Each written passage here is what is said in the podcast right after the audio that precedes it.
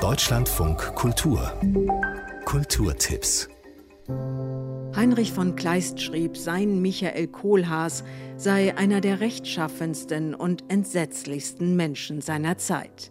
Heute Abend spielt die Berliner Schaubühne das Stück. Ein von den Kohlhaas angezetteltes Unternehmen, um die Regierung in Furcht zu setzen. This immediacy of Kleist. Regisseur Simon McBurney würdigt an Kleist die Unmittelbarkeit des Textes, die Brutalität und die Kraft dahinter. An implacable drive to it. Michael Kohlhaas in der Regie von Simon McBurney und Annabel Arden. Heute um 20 Uhr an der Berliner Schaubühne.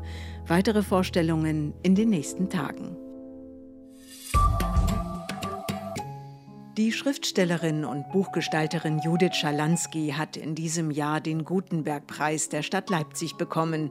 Zu diesem Anlass präsentiert das Deutsche Buch- und Schriftmuseum eine Ausstellung zu ihrem Werk. Ich finde Bücher toll, die eigentlich Bastarde sind, bei denen das Fiktionale und Faktische nicht mehr richtig auseinanderzuhalten sind. Ihre Bücher über Flora und Fauna, über das Weltall, das Meer und entfernte Inseln sind haptische Meisterwerke, in denen die Gestaltung ebenso wichtig ist wie der Inhalt. Judith Schalansky. Insofern komme ich eigentlich von der Form, von der Form, die ich halt nie als was Äußerliches empfunden habe, sondern immer was Inhaltskonstituierendes bin ich dann doch zum Schreiben gekommen. Unendliche Weiten. Die Ausstellung über die Bücher von Judith Schalansky ist bis zum 30. Januar im Deutschen Buch- und Schriftmuseum in Leipzig zu sehen.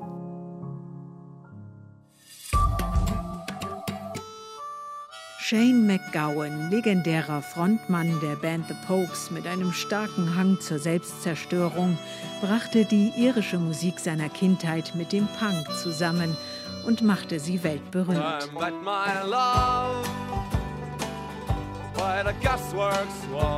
Der Dokumentarfilm von Julian Temple über den Musiker ist jetzt im Kino zu sehen.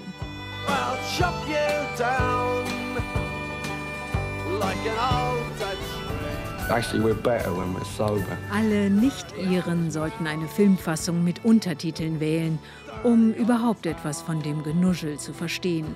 Hier sagt er, natürlich wisse er, dass er nüchtern besser spiele.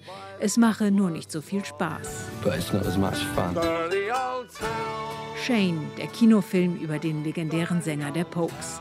Jetzt im Kino.